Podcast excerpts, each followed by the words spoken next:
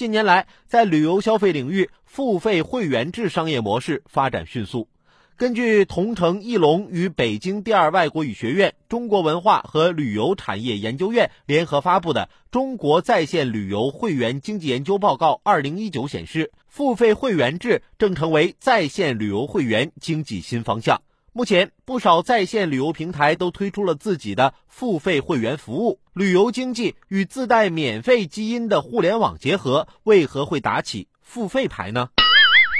各大旅游平台如何吸引会员心甘情愿地掏钱？对于普通消费者而言，花钱买会员到底值不值？其实，付费会员制并非新鲜概念。不仅在线旅游业、电商、零售等行业也在试水付费会员制。越来越多的付费会员被消费者熟知，平台商业为何纷纷布局付费会员制？从企业自身发展来看，无论是在线旅游、电商还是零售业，都已经走过了依靠用户流量红利的时期。如今，企业继续通过烧钱来获取新用户的成本越来越高，因此对存量用户的留存活化及精细化价值挖掘显得更为重要。付费会员制作为存量流量运营的核心工具，不仅能提升用户的忠诚度，带动销售增量价值，还通过向会员收取会员费，拓展了企业的收入来源，打造了新的利润增长点。例如，亚马逊全球会员规模超过一亿，会员的平均消费额是非会员的两倍，年会员费收入近一百亿美元，占整个公司收入的百分之五点五。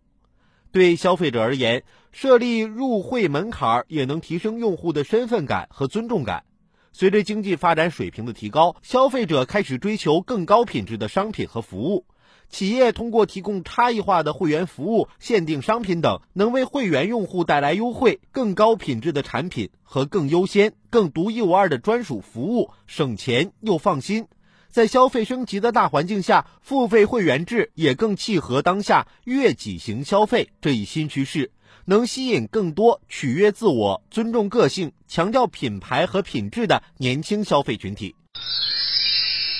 付费会员制越来越多，但用户未来能否持续增长？付费会员制如何才能走得更远？一方面，平台企业要加大对资源整合能力和用户权益方面的投入，在运营过程中不断调整完善会员服务，在提供各种优惠产品的同时，以专享定制化的场景化增值服务建立起会员与平台企业之间的情感连接，增强用户与平台的互动性，增加用户对平台的认同感。另一方面，付费会员制也不宜蜂拥而上。要知道，付费会员制的核心不在于营销，而在于消费者。通过会员制来筛选消费者，以便于更好的提供差异化服务。所以，平台企业在考虑实行付费会员制时，应进行充分的前期调研，先扪心自问能给顾客带来什么价值，然后再思考是否需要用会员制去筛选。筛选之后，又是否能继续盈利？